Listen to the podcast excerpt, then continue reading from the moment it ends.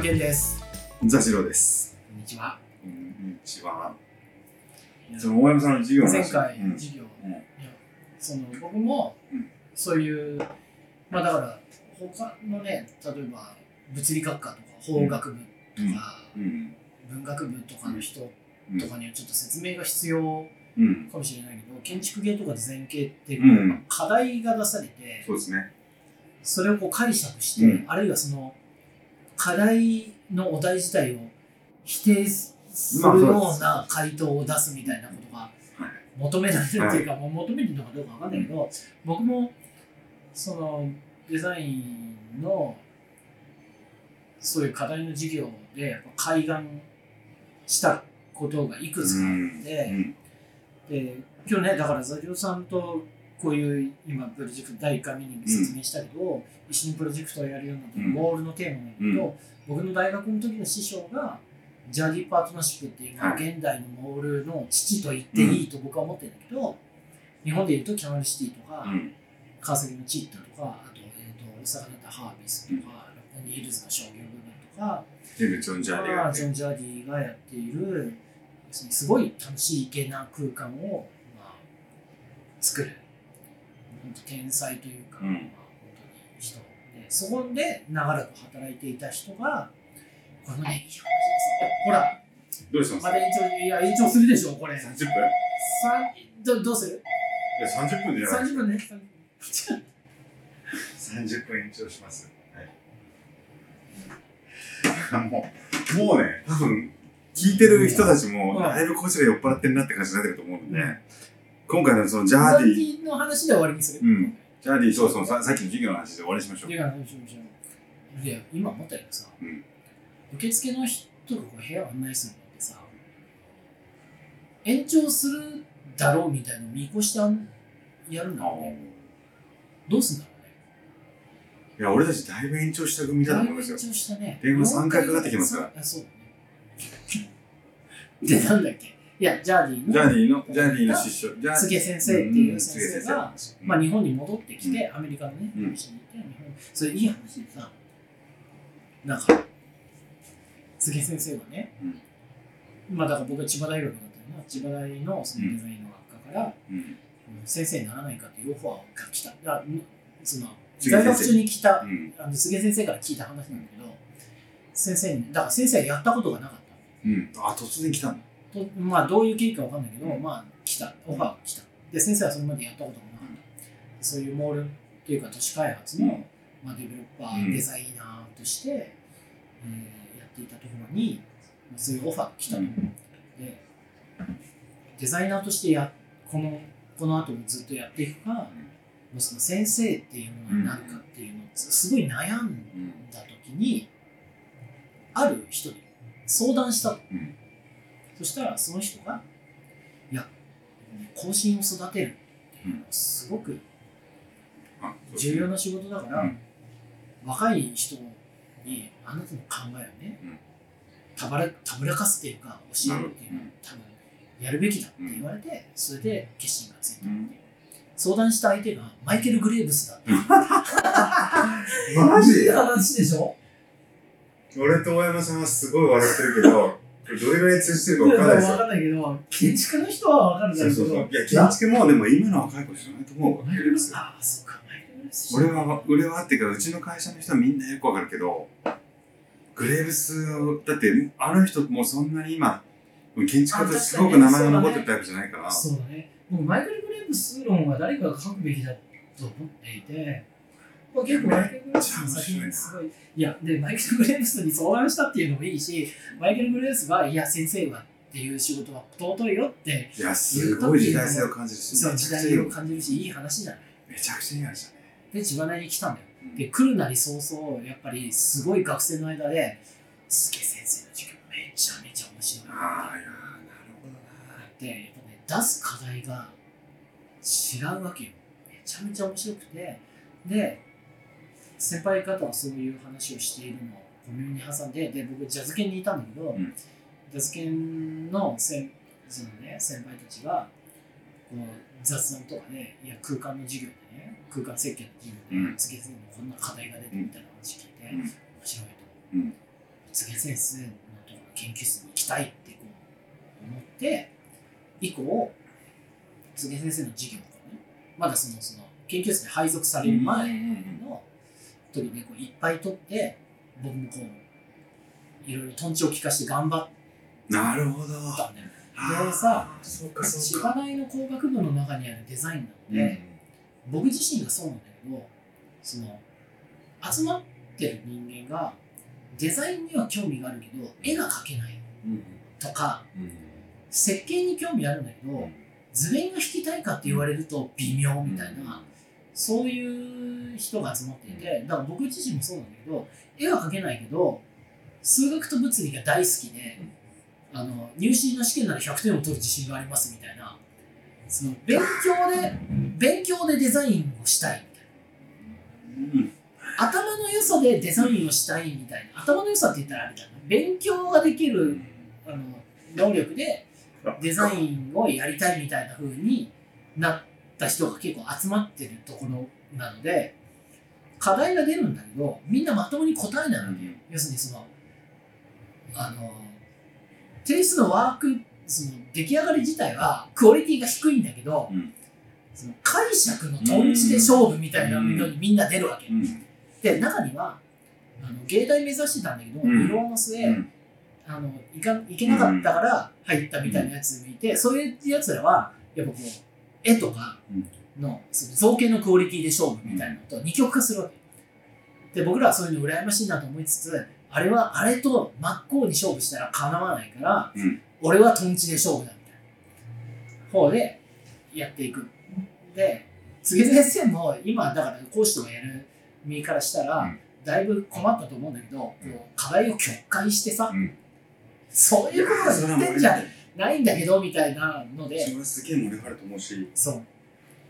今の話聞いててすごいすごいめちゃくちゃ俺この話させてって思った話は、うん俺も物理がすごい好きだった。うん。わかる。数学と物理が好きだったタイプ高校で習う物理ってめちゃめちゃ面白いよね。いやー面白かったですよね。高校の物理はすごいだから俺物理学者になりたくて第一志望物理系だったへえへえ第一志望物理系応用物理とか物理とか宇宙物理とかそういうのやりたくて。でもなんかこう絵絵も描けるから一応絵もなんか試験に入る試験の科目に入ってる学校っつって早稲田の建築学部一応受けたら受かっ2年目に浪人の時受かってうん。でしかもその早稲田の理工学部って割とほらいいじゃない？その、うん。うん。だからみんそのみんな言うけど先生方とか早稲田の建築家って行かないなんてありえないっていう流れで行ってる流れで2年生の授業で人生が変わるパターン。でその元の憧れは物理の憧れがすごくあったんで。だからだから俺と大山さんあでそうそう。そう俺と大山さんのさ共通項みたいな話してさその最初の番組の最初の方で話したじゃない？でさしジャーディも入ってればうん。物理も入ってるうん物理も入っ多てるね。数数学物理大好きだっただからその今自己採点だけど入試の時の僕も一浪してんだけどこれねなぜ一浪したかの話も熱いんだけど、うん。それ話し出すとつ多分熱いからそれはうん。次回以降の収録で話そうと思うん。だけど、覚えてるかね。その自己採点だけど多分入試の時の自己採点では数学と物理は100点。え時間が余った。す全部普通に解けるってすごい。それぐらいだったんだけどでもデザインがいいって思ったもううちの妻はもう物理が大好きなの。そのいや、正確に言うと物理が解けるわけじゃなくて、物理の好きな男子がすごい好きなの。あだから、大山さんの話でヒットするすごく。ああそういやだいぶ僕は別に物理男子とはだいぶ違うと思うけどねあ、でも、なんなんだかな、その、いや、今日初めて知ったけど、うんその、いや、高校の物理面白いよねって言える人って、本当に多分、その、すごいしてもらわないで出てこないから。これはだからね建築デザイン系特有だと思っていて多分ムサビあたりだったらそういう人がいるあ、そう？けどやっぱりこうその何？理系の授業が好きなんだけど、うん。ボードリアールも読んじゃうみたいなあその人文にも興味があるけど理系も僕あ。だから世の中俺で当時読んでないですよ。当時とか今も一度も読んだことないけど、まあ僕の時流行ってた。だからねありますからね時代時代で。そうそうそうなのでだからやっぱりその僕もいまだにいまだにはずっとピンときてないのは理系文系みたいな話でうん。SNS 大好きじゃん、で建築デザイン系が好きなのは両方やるじゃん僕ら当たり前まあそうですね、うん。そうなの建築系の人はみんなそうですよね。そうそうそうそう。俺はそのやっぱりいやい言われてすごくいろいろ思い出したんですけど高校時代の物理はすごく好きだったん高ですよね。校の物理すごい面白い。なんだろう。なんであれ面白いあんなに面白いんだろいやニュいわゆるニュートンの発明みたいなことにすごくまあだからいわゆるまあ範囲としてはこ古典物理の範囲なの。そうそうをここつまりあの相対性理論以前の以前のその。あのいや微分積分の発明にもつながってるじゃないですか。そう微分積分までなんだよ。ねで微分積分がどれだけそのあのいわゆる高校物理に便利かっていうところの理解とかでさそのみんなわかんないわけその要はあのこうなんか力が働いていてそこに反力があるみたいなことが。うん。でも多分俺と大山さんだけはシンセを扱ってたから あわかるのそのそれが。その。いや言いたいことは分かんないそうだからだから僕が高校の物理で唯一これは僕のタイプじゃないなって思ってたのが、うん。熱力学だったんだよね。へえどういうこ熱力学って統計じゃん。とああなるほど。頭いいんだねやっぱり大山さん。いやいやいやいやいやあれ急に統計になるじゃん。個々の分子の動きは無視して全体として統計としてはこんぐらいの温度と圧力を与えたらこういう振る舞いをしますみたいなことになるじゃん。いやいやいやいやいや僕は個々の分子の働きを知りたいんですがみたいな先週までの古典物理の話話は個々の動きについてこう明快に話してたのに急に統計でごまかされた感じがして あそこでちょっとおあやあなるほど。って思ったんだけど高校物理が幸せなのは熱力学で終わるんだよね。その素粒子ああそうかそうかそう部分まででいかないじゃん。踏み込まないってことね。踏み込まないじゃん。だからその要するに我々のその日常生活が説明できる範囲うんで終わるそうですね。確かにそうかもしれない。でこれは多分後に僕が工場萌えって言って工場の写真を撮ったこととつながってると多分思うんだけど、要するに工場で僕が中で一番工場の構造物で興味深いと思うのはあのセメント工場。うんへえでセメント工場何がいいかっていうと、うん。あれ物理古典物理で説明がつくん構造が見た目が。化学じゃない。あ見た目のこう見た目が。このスロープとかスロープとか要するに高いところに原料を持ち上げるのにうんベルトコンベヤーを使って登っていって上から落として粉末になってこのさ風で動かして粉末になったものがこういうふうなパイプでこう山形に送られてっていうのは古典物理で全部説明がつくんだ。一応一応見た目は。俺今日ちょっと大山さんの魅力が改めて引き出せたんじゃないかって気がしますけどね。ああそう。でこれね、うん。あの声優所になるとちょっと違ってあれだから温度と圧力みたいなえっと熱力学になるねうん。そうすると重力の影響を受けないからあまり。あそうか。いい話するな。で我々はさこの体の大きさが持ってるから、うん重力の影響を受けないっていう世界は想像しづらいじゃない、まあ確かにそうですねなのでオイルとガスの世界っていうのは我々の身体から遠いんだよね。でもセメントっていうのは粉末と石なので我々の体に近いんだよ。なのでその知識だけであの工場の形が全部説明がつくの。なるほど。摩擦と重力で。だから後に僕はだからこれ余談になるけど、うん。工場萌えの後はいに工場を写真を撮る人に工場夜景って言って工場夜景って全部さ声優所なんだよね。なぜなら明かりがついてるから。そ明かりがついてるのはさっきの理由から説明できるってことですか？う。そうで内側にガスとオイルがあって、うん。人はだから巨大な試験管みたいなもんでさうんうん。人はその外側に立ってメンテナンスをするから照明が外側についてるんだけど製鉄所とかうん。石灰工場っていうのは建屋の中に人間が原料と一緒にいるので夜景が存在しないんだよねほとんえ、製鉄所の話もう少し教えてください。製鉄所もだから石灰工場に近くて、うんあれ鉄鉱石とうん。鉱窟っていうか石炭うんじゃない？だから粉末重力が働く相手なんだよね。大雑把に言うと。だから見た目が古典物理の知識で説明ができる、そうだったんだ。俺はちょっと勉強不足で知らなかったですけど、そこまではっきり語られるってことは、多分今までどっかで語られてるわけですよね、それね、きっとね。いやあんまりこの話はしたくないあそうそうなんだいや、でもそれはすごく、なんていうか、腑に落ちるし、そういう視点でもう一回見るべきだなって気がしますけどね。うん、だから夜景工場の面白さが夜景だっていうところにうん賠償化されたことによってうん。僕の趣味からだいぶ遠くなっ。ちゃっていて、うん。その後あんまり僕は工場の。写真に興味が持てなくなった。それはすごく、その、なんていうか、腑に落ちますね。で、なんだっけ？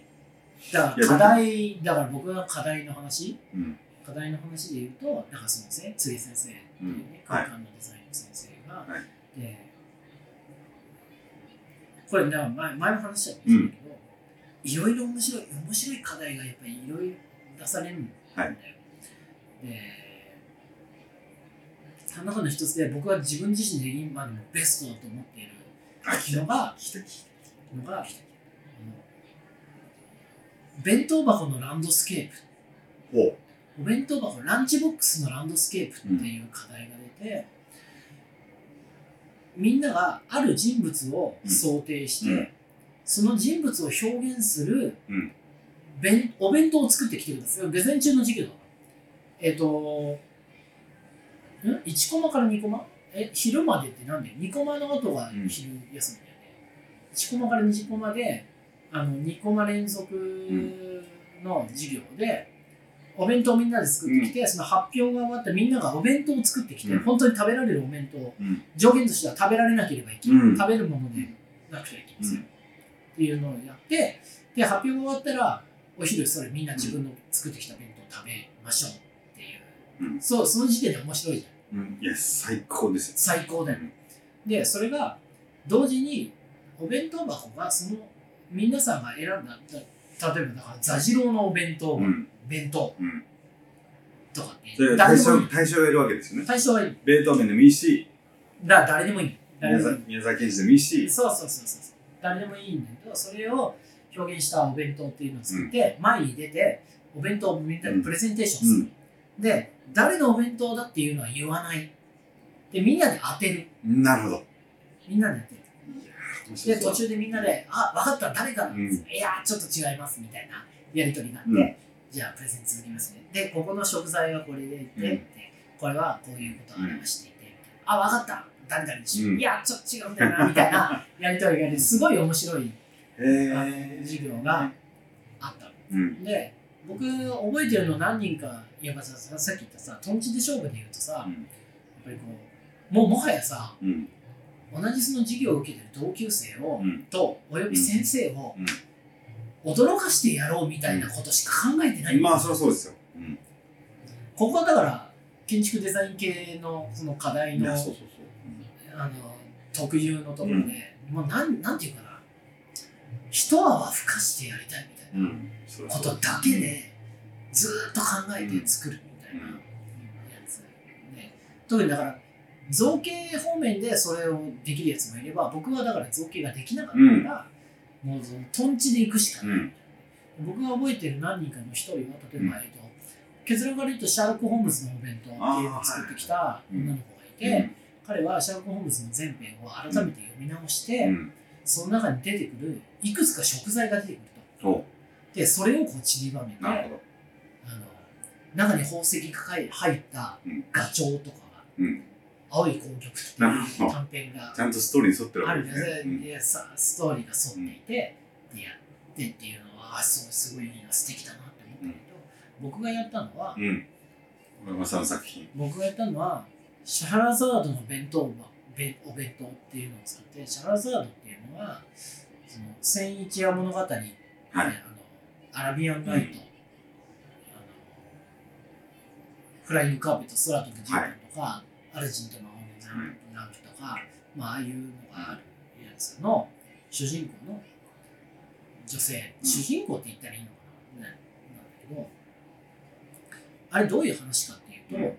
みんなあまりその読んだことないと思うんだけど、あれすごい長い話原で、点はね、あんまり。すごい長い話で、ある王様がいて、うん。王様が、えっ、と、お妃うん。が浮気をしたことによって怒り狂って、うん。お妃を確か殺して、うん。浮気相手を殺して王様がすごいそれまでいい王様だったのに狂って、うん。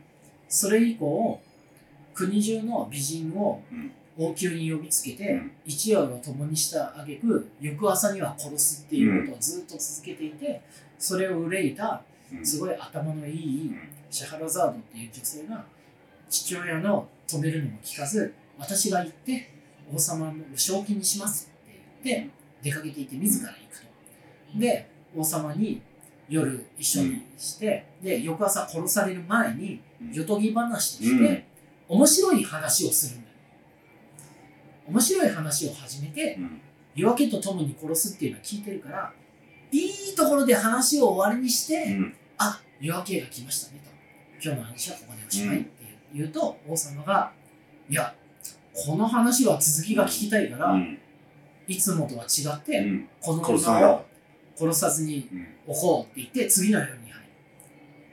で次の夜またお話をこう続けるんだけどまたいいところで夜明けが来て、うん。この話は終わり。さあ私を殺してくださいって言うと、王様がいやちょっと話聞きたいからって。でこれ今思うとやっぱりこう物語の魔力っていうかさっていう点でもすごい面白いだから千一夜物語ってなんていうかそれが千夜続く、で千日話を引っ張るのってすごく難しくて変ですよ。シェラゾーンとがひ繰り出した戦略って何かっていうとこれすごい面白いんだけど今だから漫画とか小説でご法度になっている、物語の中に登場した人物が別の物語を始めるっていう入れ子構造をガンガン繰り出していくっていう今だから漫画とかで登場人物が思い出話をしてその思い出話の中の人物が思い出話をするっていうのはうん。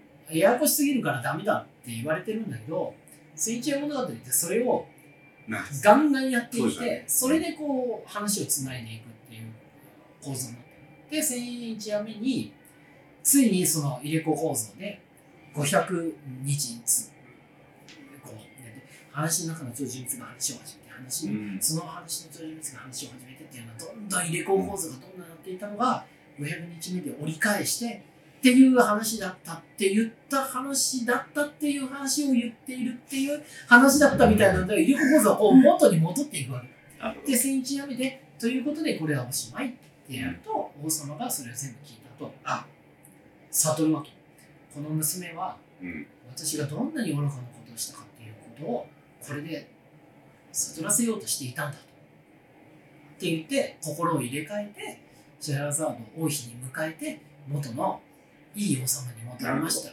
めでたしめでたしっていうのが千一夜物語の前編なんだけどそれを僕は弁当箱で表現しよう。弁当に戻ってきた。弁当箱で表現、でみんなで当てるっていうゲームだったんだけど僕はそのイスラムのモスクの形の弁当箱を作って、アラビア語で、うん。アラビア語で表面にシャハラザードの弁当箱って書いてある。だからもうネタバレなの。だからアラビア語が分かるやつが見たらまあ、なかなかいないですよね。うん。いないから分かる。でそれ最初に見せる。ここに書いてあります。分かんないでしょ。で弁当箱を開ける。開けるとカッパエビせんが入っている。ほでカッパエビせん僕も食べて。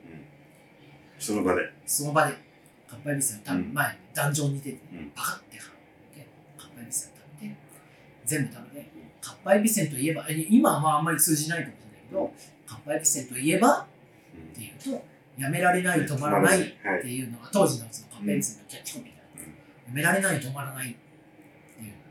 でみんなが言わせるカッパエビせんといえばでカッパエビせん全部食べると実はカッパエビせんは表層だけにこう積まれていて、下には一回り小さい弁当箱がある、それを取り出して一回り小さいお弁当箱が出てくる。でお弁当箱全部作ったのその弁当箱を開いてやるとまたかっぱえびせんが入ってる。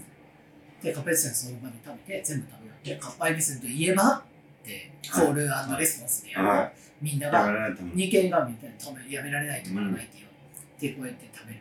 でまたその下にちっちゃい弁当が入ってて食べるとまたかっぱえびせんが入ってる、もう分かったでしょと。食べてうんやめられない止まらないを56回繰り返して最後にいすごいちっちゃい親指の先ぐらいのは弁当箱に行ってパカッてやると溶けかけたハート型のチョコレートが入っていてそれを舐めておしまいっていうやつやめられない止まらないとこのこの女の話をもうちょっと聞きたいからなるほど。次の晩まで待ってやろうっていうのを繰り返した最後にはハートが溶けましたっていうのをやったのが僕のベスト。ベスト。ベスト。でそういう課題を出してえそれは評価も高かったんですか？評価高かったと思うよ。そうでしょうね。うん。あのやっぱ評あの好評としてはやっぱこうお弁当にアクションが入っているのと問いかけがあるっていうのがすごい画期的だっなるほていう評価をいたいいたやーそれはでも俺の好きな授業的なさっきのそう先習的な回答ですよね。あれベストだね。そうい今でも自慢できるベスト。やそれは確かに。ああいうのがだから人生狂わすよね。そう。なんでですよ。やっぱそこでなんかこうみんながコーラのレスポンスで答えてくれたとかいやもっと言うといやすごい変な言い方する。とそのその時に見てた観客はその日のことは誰も覚えてないんですけど自分は覚えてるわけですよね。あの時のたその手応えみたいなこと。うん。うん。あの時の手応えが一番面白かったわけですよ我々にとって。うん。うんでそれをずっと確かめてる人生なんですね。あ分かる。分かる。分かる。そういう二人のラジオ番組です。いや27回 Bangladesh.